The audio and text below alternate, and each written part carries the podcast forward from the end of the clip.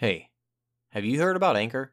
You probably haven't heard about Anchor yet, so let me tell you about it. Anchor is the easiest way to make a podcast. You probably hear other people talk about how they make podcasts. If they say it's easy, they're crazy. All of their methods are really hard and complicated, but Anchor, super simple. First off, it's free. They have creation tools that let you make the podcast right from your phone. You don't even need a computer. This is 2019. Who uses computers anymore? Anchor distributes your podcast on all the other platforms. No need to go do all that complicated searching and hosting and posting. Hosting and posting. They do it for you. You can also make money from your podcast. Well, I mean, that's what I'm doing right now because you're listening to this ad. They've got everything you need to make a podcast in one spot. No need to search around all over the place. No need to go to 20 different sites. Just one. Download the free Anchor app or go to anchor.fm to get started. Bet you thought I was going to sing right here, didn't you?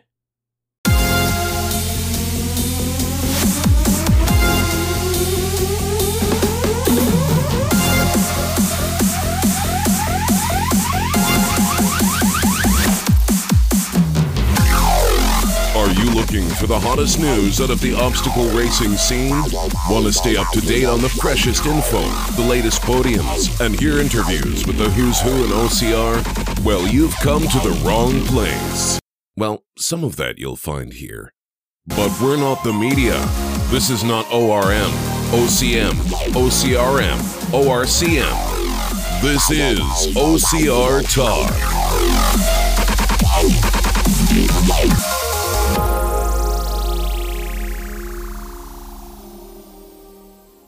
Hello, this is Jason Dupree, And I'm Anna Landry.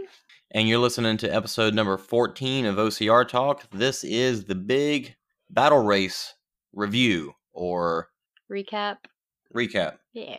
And that's uh I think that's pretty much all we're going to talk about this, this episode, since we just recorded last week, which will be I think a record for us. Yeah. This is pretty soon. Two weeks in a row. Yeah, two weeks in a row. That's Not even. is that is that does that count as a streak? Is that a streak? Yeah, but it'll be over after this. Yeah. We did have the Battle OCR event this weekend in St. Francisville in Louisiana Mm. at what was the the venue? What was it called? Or they they have another event there. right. It's it's private property, but it's where they hold the Red Bug Hill Challenge 5K. So I'm not sure around what what time of year. I think it's actually just passed, maybe a couple months ago, that they had the event. So it's a it's an event every year to it's a it's a charity run basically. And I can't remember Okay. which charity they raise money for to save my life, but We'll talk about the venue in a moment, but yeah, that's that's where it was. And this event had a war zone heat that was a multi lap heat, so about an eight hour multi lap race, similar to toughest. So the war zone heat started at seven. Started got started a little late, but the elites went out, I believe, around seven thirty. After that, correct. Yeah, I think they started on time. so elites started at seven thirty, and then Elite women started at 7:45. the elite women went after and then after that it was just open waves all day and one thing that was kind of neat that he did and i think this was probably pretty easy to do since it was a it's a smaller race is they said show up when you're ready to run and when you register that's when you'll be assigned your heat so pretty much an hour from when you get there is when you're going to get to run Right. so you basically got to choose instead of having to pick a time you know months in advance and then stick to it like you do most races Yeah, because especially if you've got something going on early in the day and you can't make it out early, then you can choose to run later in the day. Or if you're trying to coordinate a big group of people together, it's always hard to have people sign up for a race at different times before the race event happens and then you're all assigned different heat times so it's always it's always an issue getting your group to get to run together that was a pretty easy solution to that and i i, I really liked that he did that this year Now, people for people that did wait till later in the day, I'm sure they realized their mistake once they got out on course, Yeah. seeing as how the temperatures were in the triple digits Right. For probably the majority of the day. Majority of the day, probably starting at like nine o'clock.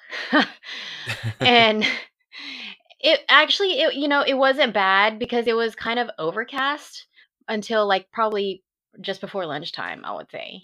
So whenever it was overcast, I, I didn't. It was still hot, but it wasn't oppressively hot. Right. And now this gets into talking about the venue a little bit more, but the trail was mostly shaded. For the, I would say probably 90% of it was shaded. Yeah, most of the time it was shaded. You would come out of the woods a little bit to do some obstacles, but for the most part, you were going back into the woods to run the trails. And plenty of water to wade through. And as the day got hotter, the water felt cooler.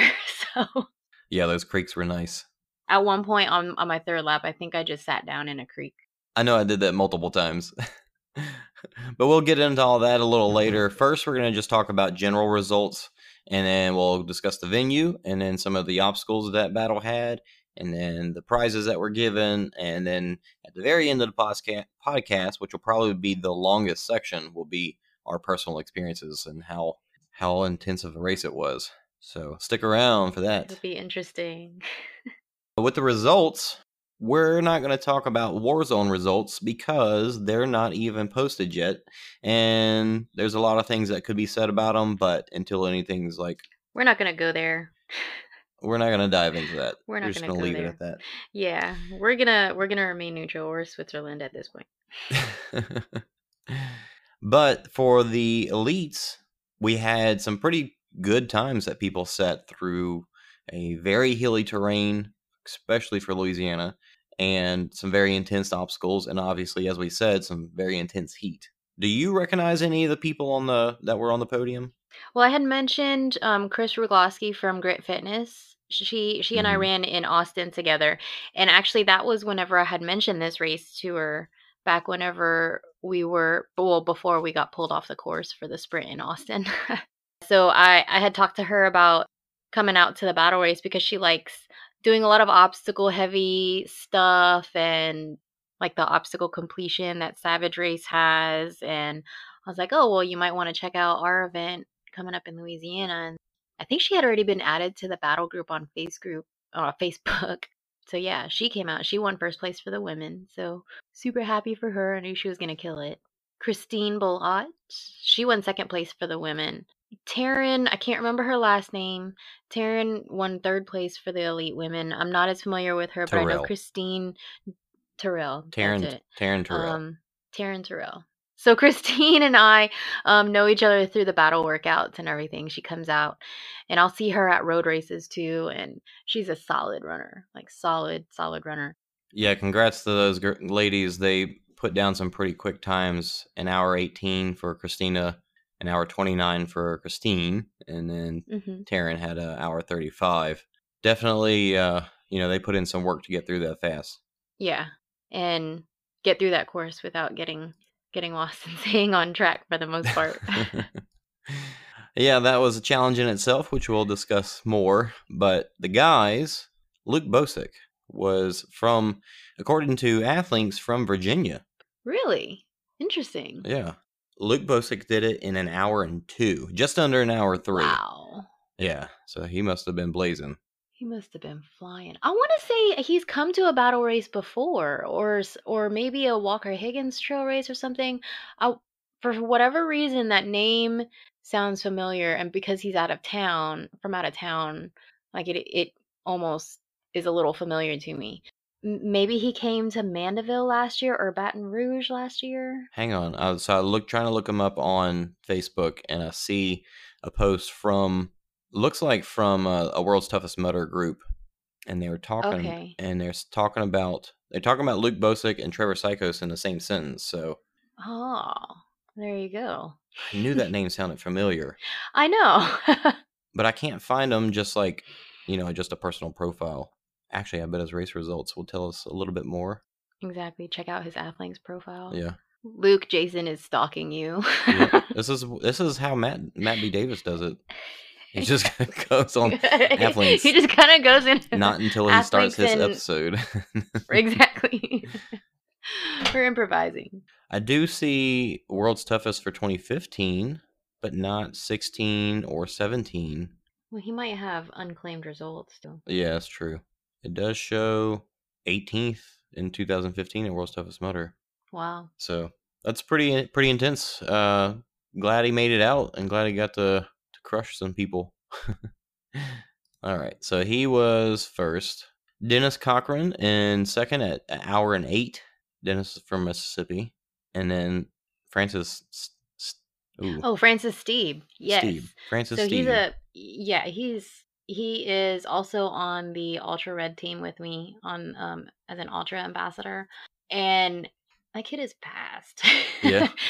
um that Beast for a Day trail race that Walker Higgins puts on.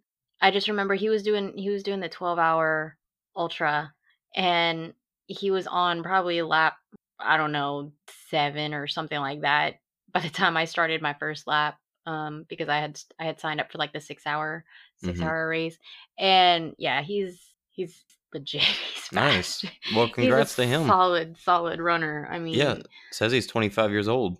yeah, he's he is he's fast. That's all I can say. That's all I can say. But yeah, he's he's uh Louisiana kid. Yeah, that's awesome. from Baton Rouge. Yeah.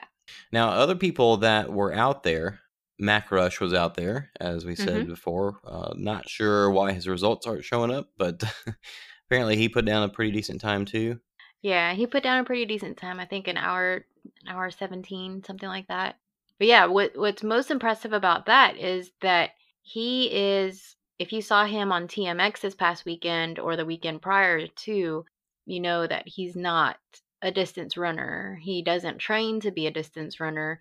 And you know, me and you know better as far as Sid's 3 plus mileage on his courses. So it could be anywhere from like 3 to 7 miles, but like And in fact, it was about five and a half. Right. it was about five and a half, if not, well, yeah, about five and a half. And so, yeah, so he's, I mean, his running ability is definitely coming along too. He told us, yes, he told us, you know, previously that he'd like to, he'd like to train to run a marathon at some point, probably here soon, probably next year. So might start training to do some distance running or at least longer distance than, you know, just the mile or three miles that, you know, some of these shorter races are. That's cool. That's cool that he made it out, and uh, hope I'm, I'm I'd be curious to hear how what he thought about the race for Mhm, sure. mhm. And on top of that, we had multiple people come out from Texas, you know, from the Lone Star Spartans group, which was really awesome. Yeah. Uh, Juan, Victor. Juan and. Victor and Carlos and Thomas was in Warzone with us. hmm So um, Juan Campa, Mac Armstrong, Carlos. I don't even know how you say Carlos's last name. Carba, Carbajal? Carbajal. Is that it? Mhm. That sounds right. No, April shaking her head. Carlos Carbajal. Carbajal. Uh, I'm sorry if we're butchering your names. It's just... Chris Rigolowski, hmm you know, from Texas too, which is pretty Mhm. pretty sweet. Yeah. Matt Gambino and Victor, Victor Martinez. One of the cool things I just noticed, somebody made a great post in the Lone Star Spartan Facebook page that actually called all these guys out, these people out, and said how well they all did because they did they Lone Star Spartans had a great showing on the podium at this race, race which was pretty awesome, Yeah. particularly uh, in the age group bracket as well. hmm One thing that I just noticed, Juan standing on top of the podium for his age group win uh, is wearing one of our OCR talk shirts. Nice. Shout out. so we did get our shirts in this weekend and got to pass a few of them out. Those of you that were lucky to be there and snag one, wear it proud. Yeah. Oh, yeah. And shout out to Mac Armstrong that totally approached me after the race and was like, "Hey, OCR talk." Yeah. I was I was pushing to listen to y'all's podcast all weekend long. so that was super cool. Got to meet him and yeah, it's always nice to meet meet a listener.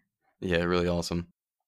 We're gonna we're gonna do something with the rest of those shirts and maybe give them away in some kind of giveaway or something. We are out of mediums already though because we had five, so they're all gone.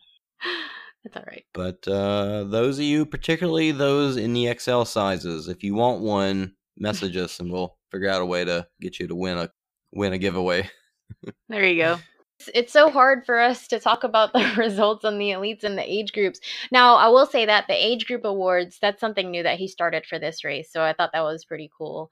Um, that Yeah. he had age group awards and like a lot of people could go home with some with some bling. But Yeah, uh, and speaking of which, their their trophies were not. Uh, it was not a plaque. It was a, like a big metal middle uh, shield. battle shield Mhm. that somebody had welded together. I don't know exactly. I didn't get my hands on one, so I didn't see how weighty they were. They look heavy. pretty heavy. I had I have mine from Mandeville from last year and it's just just as heavy. I had tried hanging it on my wall and I I don't know if I had gotten it in a stud because I came home one day and it had fallen off my wall. So super heavy.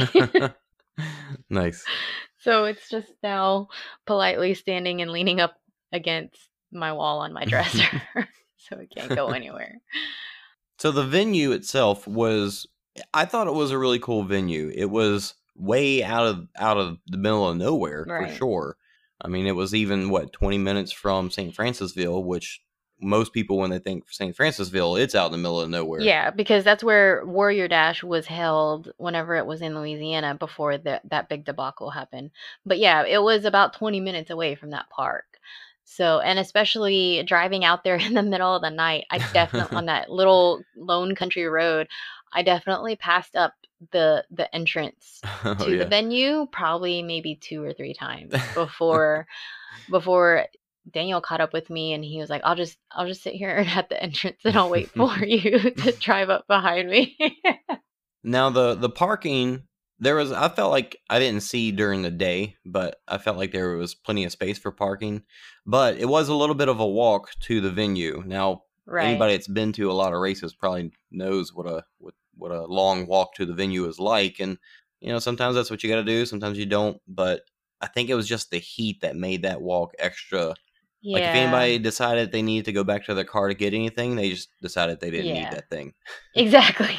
It wasn't just like a quick stroll to the car just to pop in and pop out and, you know, just grab whatever you forgot. It was, okay, did I leave anything else in the car? Is there possibly anything else I could grab out of here and then go back? yeah because I'm not coming back to this car if I figure out that I forgot anything else. But the venue was neat in that there was a, a opening you know this is mostly wooded area but it was a opening where the festival area was Mhm. So all that was out in the sun, and while some of the you know finishing obstacles and a couple of times that you came back to the festival area Mhm. was out in the sun, we had a, a a decent little spot where a bunch of people brought tents and set those up, and of course Mhm. the the vendors they all had their tents out there as well, and then the trail ran out into the woods, and like we said, it was mostly covered almost the entire time. right. So sometimes you were running along what looked like a predefined trail, and then other times it was you were running along the creek or just up a slope or Mm, up the ravines or something. just kind of through the woods where they decided to put some flags. At. Yeah. yeah, there was definitely no shortage of hills. And I mean, I would say probably 50% of those inclines, you're having to do like a pretty good bear crawl of those of those inclines because there was no way you're like upright and running. for sure. That was some of the steepest stuff I've seen in Louisiana. Yeah. I'm like, what is this? I mean, uh, like, I was like, this is Asheville. Like, I rem- it reminded me of those hills from Asheville, like some of those hills that like they had to throw a rope over just so they they Oh, knew yeah. people could, you know, could climb over those hills. I mean, that wouldn't be- that wouldn't be a bad idea actually if we used some of those hills again, because throughout the day, some of those hills, especially climbing out of the creek, I mean, there was no way you were climbing out of that without help. Yeah, they got slippery. Yeah, and yeah, they got they got really slippery, especially the ones climbing out of the creek. There was one little rope on one hill that definitely didn't warrant a rope, and then there was no ropes anywhere else. But I'm pretty sure that was a pre, you know, that rope was there from before, not from this race. Probably, But it was just kind of kind of comical. it was just kind of there. They when I was in the creek, I want to say those cliff walls were at least 30 feet. Some of them. At least. Do you mean the creek that we got lost in because I followed you guys? like an idiot.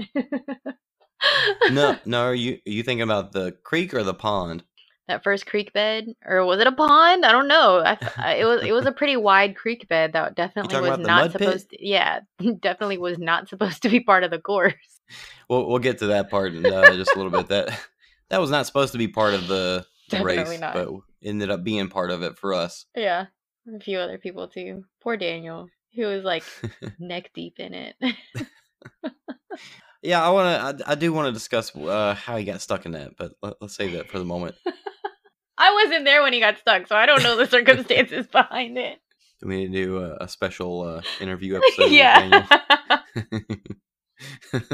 Find out exactly what transpired there. exactly what happened. What else about the venue? The the trails. I really, I really did enjoy the trails. There were there were parts that were super technical, parts that were Yes. nice long downhills, parts Yes. that were good climbs. hmm Uh, some of the treks through the creeks got really muddy. Some of Oh, them were nice and sandy and very shallow, so they were easy to run through. hmm Yeah, it was. I thought it was awesome terrain. It was awesome terrain for for a trail run. Now, if you combine that with all the obstacles that he threw at us, it was Yeah. super difficult. But but the the the running and the trails itself, I I enjoyed because you don't get that kind of training here in Louisiana. You just don't. I had posted on Facebook like whenever I was running those trails, you would if I didn't know I was in Louisiana, I would not think I was in Louisiana because you just don't get those kind of trails here. And just to have that kind of place to go to, I mean, granted for me it's like 2 hours away, but I would drive it just to go run the trails, you know, and get that kind of training. Yeah. Other than it being out of the way, I thought it was a Right. great venue. Oh yeah, I loved that venue. He really found himself an awesome venue to have events at. I think he could do a lot Yeah. with as much land as as that property is on and everything and I think it's got a lot of great potential if we can continue to have events there. I mean, the heat killed everybody off. Yeah. Uh, everybody that was when you were in the trails, it really wasn't bad. You were still like just sweating to death, but when Right. you came out into the sun, it was. I mean, it was soul breaking. Yeah.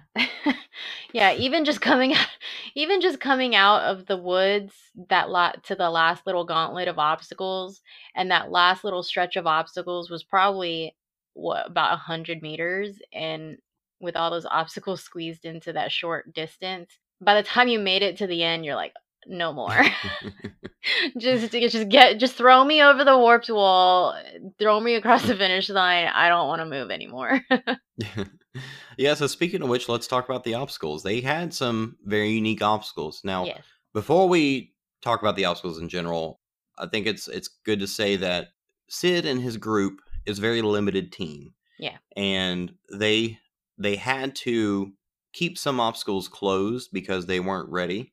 Right And they also had to close some obstacles during the race because of different reasons. Maybe they were- equipment issues. yeah, the equipment was being was faulty or something, but they did make those adjustments during the race, which honestly Mhm. made it feel like a, a little bit like a toughest because Right, you know mhm. they, they purposely make those adjustments during Right. the race. But they definitely had some of the signature obstacles out there, and there Mhm. was still a lot of obstacles, more than you probably want. But Before the event, we had talked about it was possibly for us going to be like a toughest event and we weren't going to have to do all the obstacles on our first lap, but I'm glad we did because you know those rings that we had to shut down on that first on that first lap the rings the strap there was something wrong with the straps and they were just not holding weight for whatever reason and they were just snapping or you know slipping off the bars or it just wasn't safe so unfortunately for us we were you know we were the guinea pigs but thank goodness all that came to light before you know the elites went out there or the open heats went out there yeah i mean i'm kind of glad that that happened because didn't want that to happen during open heats, right or are- competitive heats whenever they're you know competing for time Yeah, and you're true. having to figure out okay well what's fair since these people didn't complete the obstacle because it wasn't safe you know we're kind of the guinea pigs in that sense but i mean we're out there all day Yeah, We it was okay. When we went through the that ring obstacle, it was Mhm. still everything was still damp. You know, like we were sweaty, so our hands were wet, but the I think the bars and everything were still pretty damp too. So definitely added a little challenge. hmm Yeah, it was still dewy. And like I made it through the I made it through the rings and I just two-handed it all the way through. hmm Um, but it definitely felt slippery, like more so than usual. It just it something about it felt off. And I just I couldn't put my finger on it and I felt like it was the straps on those rings on the bars. So a couple people said that some of them just yeah, just snapped under under weight. And oh well. Um, they just broke off the the straps, just broke apart for whatever reason, like nylon straps, and I don't know. I'm not sure. Maybe they weren't tied right. I, I don't know. I don't know. But I'm glad I'm glad it got shut down. I'm glad the the obstacles that needed to. Now the the floating Z walls would have been fun. We didn't know that one was closed on our on our lap until So the, okay, so yeah, let's explain. They had some floating Z walls that had like blocks of two by four for your feet, and then for your hands, they actually had holes in the plywood. right. and there was only one lane whenever we went to it, like front and back, Mhm. but still one lane, and you could see where the the plywood was still down for the second lane, but there was nothing blocking it, so we just all went Yeah. through it. it was like, all right, yeah, I went through that with um with one of my buddies, JP, and he was on the other side, and I was on the other side of the plywood, and it Oh, kind of nice. it it kind of worked out because yeah, like he was maybe a step ahead of me on the other side, so we kind of counterbalanced each other. and then the girl that came on the Z wall behind me. Like I was able to kind of stabilize the wall for her while she got on, and then like we all just kind of made it through together, and it all just kind of yeah, worked real smoothly. And then Sid was like, "Oh yeah, that that obstacle was supposed to be closed because it's it like we didn't have time to put like other stuff to make it safe." yeah. Well, yeah, it was a little bit of teamwork going on. right, exactly. I'm like, "Well, we made it safe because we were all counterbalancing each other." all right. So, how about all the obstacles that were open? yes. There were still a ton of them. yes, there was still a lot of them. Oh my goodness. a lot of hanging obstacles, of course, but notably to stand out besides, you know, I think what we think of as the big, awesome obstacles. Let's talk about some of the ones that stood out first. Like there was a couple of balance ones. There was one Right. With the logs. balanced logs, but Mhm. they were teeter totter logs. Mhm. So you had to go over a couple of teetering logs and then a flat one and then another teetering one. Mhm. So that was pretty tricky. And they were super slippery too because I think that was after you came out of something muddy or wet. The sun kept them pretty dry, but after the open waves Right. went through, they were nice and nice and muddy because Yeah. they were sitting on them and sliding across. Yeah, exactly. yeah, that was pretty fun. I liked that one. And the the one that went straight across that didn't teeter totter, it did have the end that wasn't completely secured down the other end. So as soon as you stepped on one end, it would kind of come up, but it wouldn't come all the way up. It would just kind of psych you out. and then there was another obstacle, balance obstacle with a tie strap, line. like a like a slack line, but it went over. So it went from the bottom of the obstacle over a bar and then back down. So it was actually an up and down slack line, which was very unique.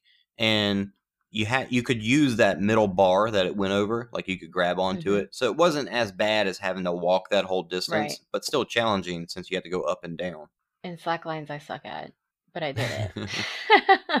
Is there any other obstacles that stand out besides the like really big ones? obstacles. some one of the another one that stood out to me was the one where they've got the big bag. It's a what do you call The those brute force ball? It's like a it's like a medicine ball, but it's it's a bag with Yeah, sand. that's in the it. brute force ball. Yeah, so the brute force ball, and you got to pick that sucker up and throw it over a couple of couple of Mhm. bars, and those things are not light at Not all. Not for the guys, no.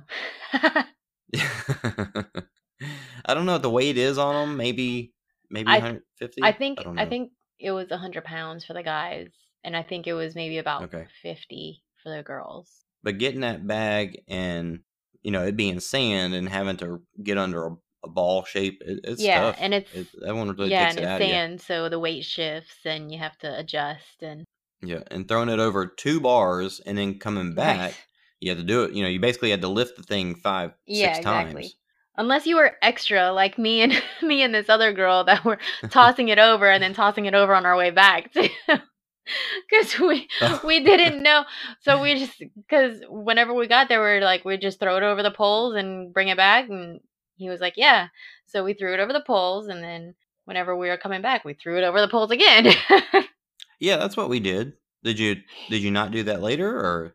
no, it was supposed to just be you throw it over the poles and then you bring it back. Oh, You didn't have to throw it over the poles like when on your way back. oh well, that's what I did too. So it's okay. Yeah. we got corrected. He was like, "No, only two times." I'm like, "Oh, I just thought you meant like two times each way." Oh well. well, I thought four times was okay. I mean, it was Yeah, tough. it wasn't but bad. It wasn't too bad. It was a good challenge, that's for sure. Any any other ones besides the rigs in the end? I don't think so. Oh, the traverse slackline. The traverse slackline was kind of was kind of tricky. It was because I thought I would be able to go under it underhanded um, and just kind of hang and shimmy my way across, but it didn't really Mhm. feel comfortable on my hands. So I was just more comfortable with getting on top of it and sliding across that way. On top of it? Mm-hmm. Really? I got on top of it every single time. so Every you climbed up the time. frame and got up there. Yeah, on top of the frame. the first time was terrifying because I was like, "Oh my gosh, I didn't realize how tall this thing was." But Yeah. yeah, I got on top of it every single time. I tried the first time I wanted to I want to say, yeah, the first time I did about halfway underneath and I wasn't wearing my compression socks, my lo- like my long mud gear socks because Uh-huh. of reasons. and yeah, it just it didn't feel good on my legs without my socks like that. So I just got up So you on- were hanging, but you also had your feet hooked over it. Right. So whenever I got about midway through, and this is on my first lap, whenever I got about midway through, I got onto that bar in the middle and I changed it up a little bit and I climbed up and I got on top. So it, it it's a slack line, it's a hanging slack line, and it's pinned on the ends, but mm-hmm. then it goes down at an angle to two bars that are inset probably about I don't know ten feet or so Yeah. Uh, from the ends. Mhm. So it has that putting pressure on it, so it keeps it pretty tight. Mhm. Now when you hang on it, it pulled a little bit, hmm but yeah, that's what I did. Is I, I actually turned to where my head was going, you know, into the obstacle, and did it just like a, a rope traverse, Right. and uh, had my feet hanging over it. And the reason I turned around is because when you're going up, up on the incline on the end there, it's it was tough. Like my first lap, I started going um, feet 1st Mhm. and it was tough to go uphill feet first. Yeah. much easier to go uh, uh, uphill head first. Yeah. Which is funny because on a regular like Tyrolean traverse at a Spartan, I can't get on Mhm. top of the rope for whatever reason. Like I just Maybe the flatness of the slack line helped you. but the slack line, I don't know if it's because it's flat. but yeah, I was able to get on top of that one okay and Hmm. uh and make it across no problem. Okay. There was a tip of the spear style, um, you know, like a slanted board, slanted pli- piece of plywood Oh, that you had to traverse style. across. hmm Yeah, Olympus kind of. Uh, they had ropes hanging down, Mm-hmm. and so it was two boards, two pieces of plywood long, and then there was a pipe traverse in the middle between the Mhm. two, so about another eight to ten feet there, and then two more pieces of plywood uh, long down at the end of that. And to do that the whole way, I don't know if you were not supposed to touch the frame. The first time I didn't, and it was it like I felt like, man, I don't know if I'm gonna be able to complete this later. hmm But later, I just used the frame because nobody said anything, and it was it was not too bad. Oh. yeah, they told us they could they could use the frame. Our our feet just couldn't touch the ground. Like at the ends. Yeah. At the ends, our feet just couldn't touch like the top of the wall, and our t- our feet couldn't touch the the grass. At the end of the plywood, we could use those little, you know, scaffolding rings the, on the frame to get on the pipe, but we just couldn't touch the ground. yeah, and and actually that brings into um, you, you're talking about the frame, the scaffolding. Mhm. That's definitely a difference with Sid's races, as I think it's probably cheaper on his part to buy all the scaffolding and then be able to recreate all these different configurations. Because it's just metal pipes, you know, with that hook into each Mhm. other all these different ways, and then he's got the pieces of plywood U bolted into Mhm. those. So there's definitely unique setups for his obstacles solely based off of that. Like even the walls where there was a and this another obstacle, a four foot wall, a six foot, and That 10 and 12 foot quote, wall was eight foot wall. Not 10 and 12 feet. it was not 10 and 12 feet. I have the worst bruises and scrapes that I've probably ever come away with from a race because of those walls. those walls are terrible. So yeah, it was four walls in a row, and I know Sid said that that fourth, third one was eight foot, but I I couldn't jump up and touch it with the tip of my hands. So I know it had to have been over eight foot because typically on those eight foot walls at Spartan races, I can get those. Run and jump up over them or on top of them anyway. So did you guys end up using the uh, get help, or did y'all use the frame to help get over that? I used the frame. uh, me and me and Zach and Lance Johnson were at that together on the first lap, and Lance like we all got over it together. We all worked together Mhm. to get over it, and then afterwards, Lance said, "All right, let's just be in agreement. We can use a frame on this after this. because nobody said anything. And if we get here by ourselves, then you're gonna be stuck." Yeah. Because even running and like putting your foot on it and jumping and leaping, Yeah. I could get my fingertips up there, but I mean, it's just too short to be able to do mm, that stuff. That and the bolts on the backside, you had to be really careful because the bolts Careful coming down. holding yeah. the boards on the back side of those walls, they were sticking straight out and like they needed to be shaved down or cut or something just so you wouldn't you wouldn't catch on those bolts. Right. Because I think that's part of what like bruised me and cut me Oh. up and everything like that. that and like the top of the wall, of course. now the the last wall was pretty cool, whereas it wasn't just a straight up twelve foot wall. There was framing at the bottom, so you could step a little bit on that. Mhm. But then there was a rope hanging down, so you could step up, reach the rope, and then you did have to do like a straight up, you know, wall climb with a rope. Mhm. Yep. To get up to the top of that, and then another rope to get down the back. So that one was pretty, pretty good and challenging each time too. Yeah, that was cool. I liked that little change on the walls. I just, I can do walls. I just don't like them. I just don't like walls, especially having to do them 15 times or whatever. it gets tiring. And then my legs look like terrible the next day. I feel like it wasn't long after that there was a dunk wall in a in a pond. So there was one pond that we got to get in, and that Mhm. water was nowhere near as cool as the creek water, but it was still felt nice. No, it was not cool at all. but there was a dunk wall and then a fence, basically another dunk wall. So he went under twice and then swam around the edge of the pond and then got out on a slip wall, which it was Mhm. trickier getting out of the pond to get on the slip wall than it was to do the slip yeah, wall. itself. it was. Because that getting out of the pond, there wasn't really much to step on, especially as the day went on and more people just kept trampling through there. You you didn't have good footholds coming out of the water. After my first lap, I just figured to just get out on the on the edges and just use the wall to get out of the get out of the water. like grab the grab the edges of the wall and just kind of pull myself out, Mhm. will myself out of the water. Before the walls, there was a a, a neat uh, kettlebell swing obstacle where you had to throw the kettlebell over a bar that was I don't know a good eight feet away or so, Mhm. and and then you had to pull it back. This one was Mhm. cool because like as I kept doing it, I realized if I pull on the rope at the right time, the Mhm. kettlebell will swing on the way back, and I can just yank it, and it would flip back over. yeah, just snatch it back hmm and it will come flying over. Now, what the volunteer failed to tell us was that there was a 10 foot side and an 8 foot side. Oh, so it was for longer distances too, as Yeah, well as heavier weight. Two different distances. Yes. Okay. So the one, whenever you approached it, the one on the right side was a 10 foot distance. And the well, one that on was the, left men's side. Yes. So the one Yeah. on the left side was the 8 foot distance. and I thought, you know, the the volunteers didn't didn't know any better, and so I asked him. I was like, "Is there a certain side?" And he was like, "Uh, I don't know." and so I'm like, "Okay, well, I'll just go to the one that everybody's going to." So I just went to the one that everybody was going to, and I couldn't get it, couldn't get it, couldn't get it, and then I just turned around.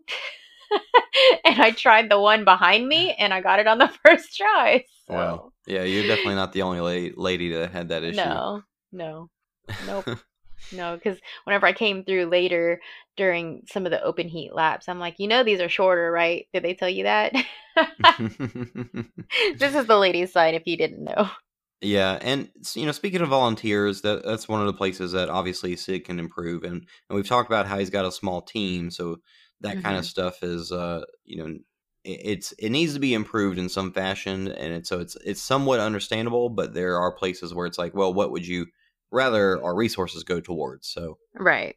volunteers knowing what the obstacles do uh, definitely would be a good spot to to, focus on. Yeah, for sure. Definitely. Um, uh, like a good briefing session before the event. I think it's just that the event was running behind Yeah. to begin with, so there wasn't a lot of time for logistics. So I was talking about this to one of one of my friends after the race and we were just kind of talking about how our experiences went. And I'm like, you know, it's easy for us to say stuff like this about the volunteers and everything. And we really do appreciate the volunteers who definitely sacrifice their time and their Saturday mornings to come out and volunteer at a race in the heat in the middle of July in Louisiana. And at the same time, we, I think we have to remember that they, they're kids. Most, most of them were like what, like high school kids or maybe fresh out of high school. And like, yeah, it, it probably would have helped to have, at least during the competitive waves, to have some kind of course marshaling going on or something a little bit more official.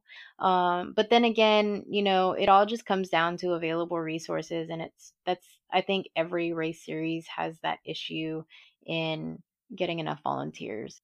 Right.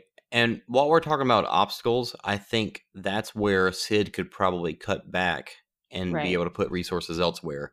While it is awesome that he has 30 plus obstacles, and he really does, and they're Mhm. not simple one wall as an obstacle either. hmm But if he did cut back on them and just focus on maybe his better or more exciting obstacles instead Mhm. of having an over under through, maybe leave that out. Yeah. But, you know, add, you know, take those resources and put them elsewhere into focusing on uh, volunteers or something like that. yeah. Because he does have really fantastic obstacles, and we're not even we're not even into the really big ones yet. Right. Yeah, and for the most part, I mean the the the over under throughs, those can be pretty much just not have a volunteer manning them. But like those those four, six, eight, and twelve foot walls, they had to have a volunteer there because I mean you just if you didn't know what to do, it just wasn't safe. It- you're right. It is a. It could be a dangerous spot if somebody Yeah. falls. Right. And then like I see what you're saying with the with the obstacle density and everything like that because a lot of his obstacles are so creative and that's that's the awesome thing about his races is that he comes up with all these really creative obstacles and he puts them in his race but it's it's so hard to put those kinds of obstacles all throughout the course because you kind of have to have uh, manpower there in order to enforce them because especially if you're going to be a mandatory obstacle completion race Was Limitless the uh, the monkey bars, yeah. the monkey bars? Yeah. So Mhm. big, long. You know, we talked about it before. Big, long, sixty foot monkey bars. A uh, lot like Spartan. Very um, multiple levels, inclines, declines. There was a rest in the middle, which was very handy. I, as I said, I was gonna go through the whole thing without using the rest at least once. I never did because You never did. You needed it. I, I didn't bother to. Very worried about my hands ripping in a long race like that, and especially with the heat, and of course the spirit of competition. The ver- first lap, I was still with Lance and, and Lance and Zach, so I was just trying to get through it, get through it quick. So, but yeah, I did rip my hands on that one later. I did rip one hand hmm on my second to last lap. Yeah, let me tell you how much fun work today was putting hand sanitizer on. oh, jeez. I wanted to cry the first time it happened.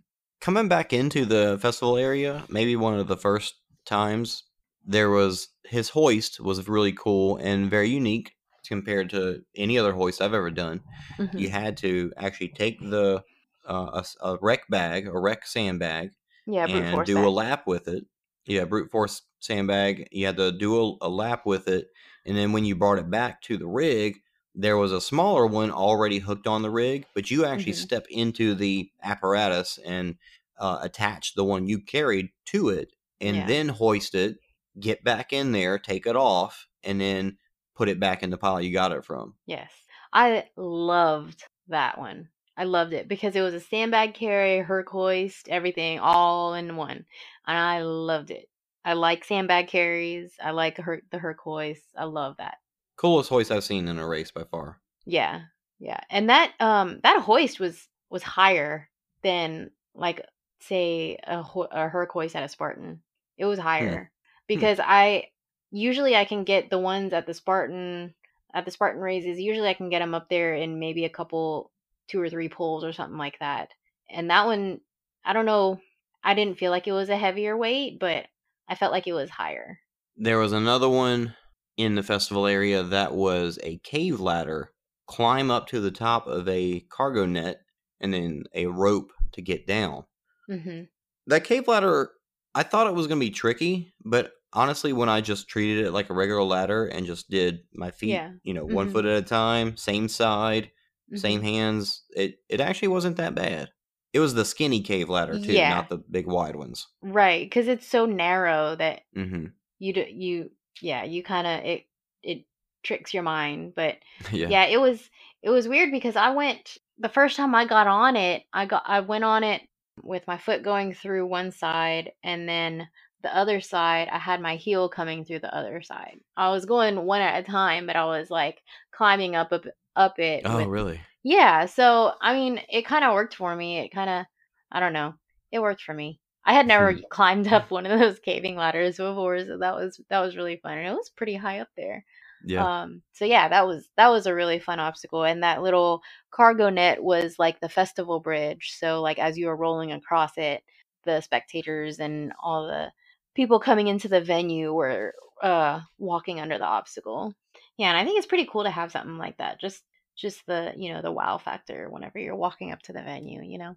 hmm The rope on the other side, I think it probably would have been helpful just to have maybe a knot or two in it here and there.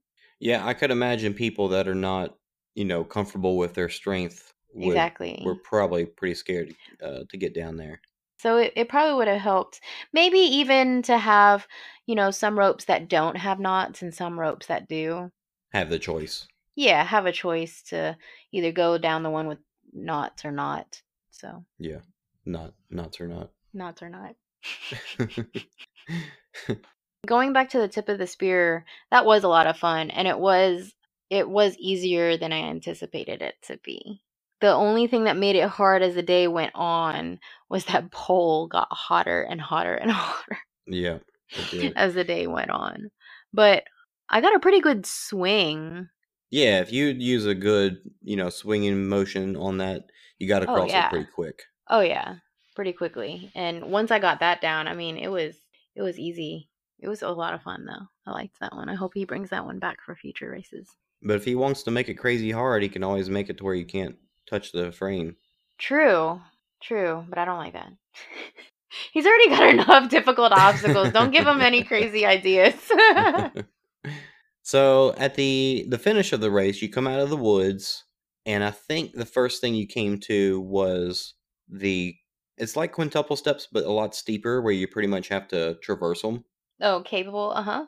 Yeah, so you're they're they're cl- they're little slanted walls with uh, grips across the top, or just a you know piece of wood that you can grab onto, Right. and they're close enough that you can stretch across and and kind of bounce uh kind of pin yourself between both of them. You know, Mhm. stretched, kind of doing a split a little bit.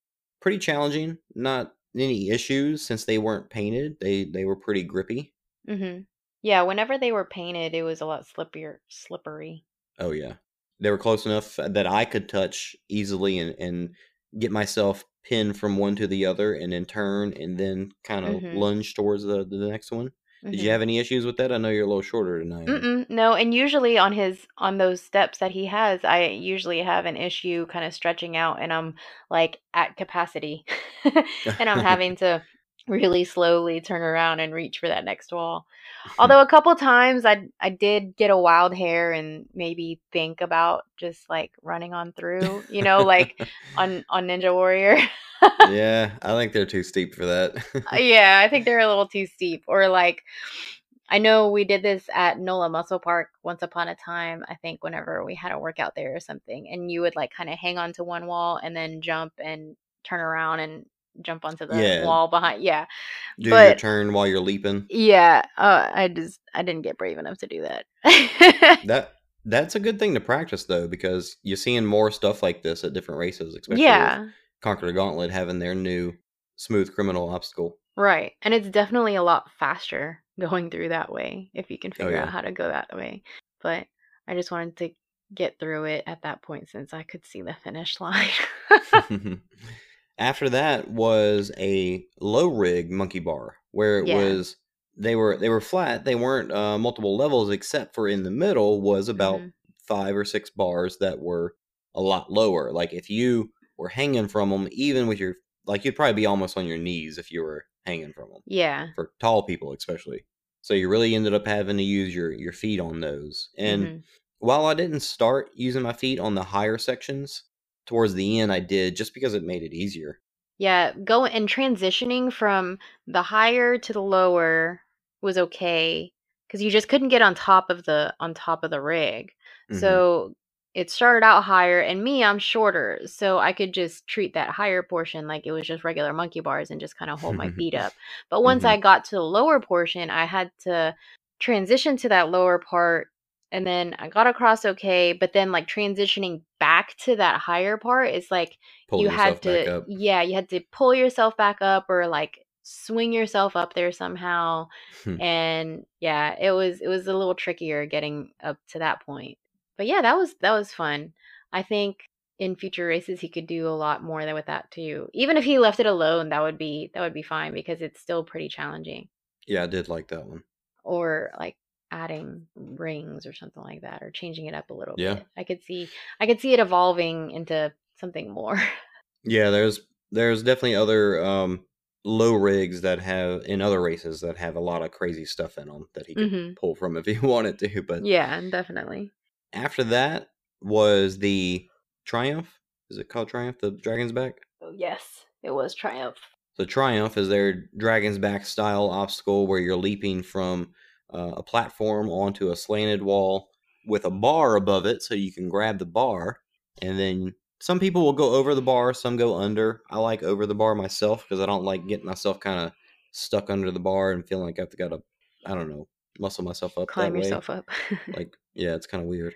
What about you? Do you go over or under? I went under just because of the size of the gap. I felt more comfortable. And the way I, I would land on the wall, I felt more comfortable going under the bar. Well, it was the the bar to the to the board was to the next platform was Mhm. further this time. I thought Mhm. than the last race. And the last the last jump was definitely further. Yeah, that was a good ten foot jump, I believe. Yeah, that was definitely further because I made it through the first couple okay. I was whenever I came up to it, I'm like, okay, I know what to expect with this obstacle now. Just gonna go through these first first couple. And then whenever I got to that last one, I was like, oh, this one's further, and I can really tell it's further. Um, yeah, it really messes with your mind, and I I don't recall hearing about anybody getting hurt. So you know, there was one person that got hurt last year, mhm. but I don't think anybody did this year. So that that was good. um, I. I, I'm pretty sure someone did. I I think You um made me take that back. yeah, I think someone did. I think um she just fell out, slipped on the her hand slipped on the bar, I think, and she fell off the wall and landed on her back pretty good.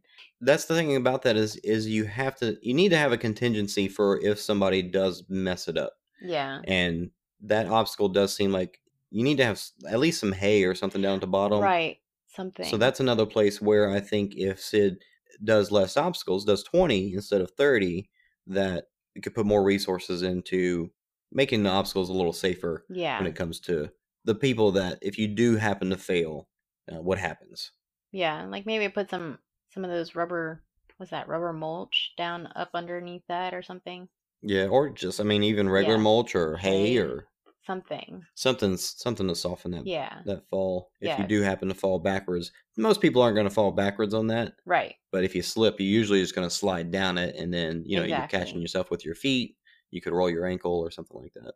But then after that, after that last big gap, there was a rope swing into a cargo net Mhm. that was uh pretty pretty good. It was definitely like you had to grab the rope and pull it. You had to grab a smaller rope to Mhm. pull the big rope back to you, which mean meant that it was actually a pretty decent pretty decent gap that you had to swing across. Yeah. I'm glad he added the little ropes that he didn't make you jump out to the rope because that was a pretty good oh, distance Oh, to jump out to. Especially at the end of that course after doing Triumph. Yeah, I don't know if you would have had the the momentum to get to Yeah. the other side even with. Yeah. Because there really wasn't any place to go. Yeah, for open jump. waivers that would have been near impossible, I think, Yeah. for some of them. Yeah. And yeah, I I like that he added that little rope to pull the rope back to you. Just because I thought I just thought it made it a lot more doable for a lot more people. And you know, especially in that last gauntlet of obstacles where all the spectators are, you want to be able to like, you know, go through all those obstacles and be able to complete them in front of your friends and family. Yeah. but after the rope swing, you caught the inverted cargo net, Mhm. which you climbed up and over and then back down. And then after you got down, there was just a rope climb right there. So it's like a rope climb right away yeah. after you've been doing all this other crazy Oh stuff. god. And that was not a short rope climb either. No, it was not. it was not a short rope climb by any means. It was it was much taller. and again, I think for the open heaters, the the knots option would be nice. It'd be nice. I know I was able to get up at each time, Yeah. but I know my forearms were cramping Yeah. on those later laps. Yeah, I came home and like my hands were cramping. my hands and my arms, like the weirdest thing. Like I've never had parts of my hand cramp before after. And I I use my feet to lock in a pretty strong J hook too. yeah. So I'm really not using my my arms a, a ton, hmm but even with that, it was just you know so much that that I was cramping up. Yeah, it's a lot. Yeah, because I I made it up and like my arms were gassed. I kind of had to hang there for a bit with my with my foot lock and just like shake out my arms because my arms were just toasted by that last lap. So right after that was some tire flips, and these were very unique tire flips because it wasn't just a tire; it was a it said it was a 200 pound tire, right? Mhm. Yeah, it's a power systems um a power systems tire. Okay, so yeah, it had a, a a thing wrapped around it hmm that had handles on it. So you didn't have the struggles that you typically have getting your fingers under a tire. Right. So what's really cool about those is that it makes me really excited that he has those for his events because what's really cool about those power systems equipment is that you can do you can practice the the tire flips like we did on Saturday or um they also have um sledgehammers that you can pound them on so you can pound the sledgehammers on the tires or if you noticed it said how high the tires were they were like 16 inches tall so Oh, they could also be used for box jumps too Nice. so it makes it makes me really excited that he has that equipment because he can do it's a lot of like diverse stuff that he can he can do with that equipment Now, the second to last obstacle, probably one of the biggest ones and one of the more confusing ones. Not confusing, but just like, what the heck is he thinking kind of thing. Mhm. His warp wall, nice and high. You know, it wasn't like a ninja wall where it was overturned on the on the top side. It didn't come uh, curve back to you. It was just a straight up at the end. hmm but still not not terrible. But the thing about it was that it didn't start at the ground. yeah It started about what would you say about a foot and a half, Yeah. maybe two foot off the ground. yeah yeah whenever i first approached it i was definitely like okay how am i gonna do this do i want to like run and hop up on top of it and then run but it was totally doable yeah. if you started on the platform so you could run up it and like hop up, like you said, as you're running, hmm and that's what I ended up doing, and just continue on from there. hmm Or you could just hop up on the, the short platform and basically have a very very short run up. right And I think that's what I saw a lot of people do. But again, it wasn't painted, so it actually had pretty good grip. Yeah, I liked it. He had mentioned it was suppo- it was actually supposed to have been taller, but I think that was probably the perfect height to have at the end because you think I mean, it's a warped wall, so it's intimidating enough and you have a lot of open heaters that are going to be like, "Oh man, I really want to try that." But it still looks mm-hmm. intimidating, but it's not as it's not as difficult to get up as they think. So, you know, it's it's very doable for them and yeah, it's Good confidence booster. exactly. And it's right there at the end, so it makes for like some really good footage whenever, you know, the spectators are like taking videos of you finishing your race. Yeah, and then after that, you climb down, and there's a couple more walls to the finish, Mhm. and um, and that was that was the race. Right? I I feel like that's like his signature finish. It's like something big and then just like a couple of walls you still have to jump over just to finish Right. I feel pretty confident I'm probably going to break this into two episodes. so once you got finished, they had instead of a like a big big bulky medal, they had like a it was it was a, I'd say it was as thick as a regular medal, but it was shaped like a dog tag, and so it had the Oh, regular yeah. dog Mhm, tag the medal. the dog tag beads instead of a strap. Mm-hmm. So a neat, pretty neat, uh, different medal. and they had pins for Warzone, and they actually had, I guess it was a patch, like a rubbery patch Mm-hmm. for Warzone, Mm-hmm. where it actually showed the number of laps that you had that you were that you had finished on there. Right, because in the past we had pins that showed how many laps we had completed. So, Mhm. like, if you had completed three, four, or five laps, then you'd have a collection of pins on your ribbon that your medal came on. Um, But I liked the dog tag change. I like it. It's simple and it. I. I mean, I liked it.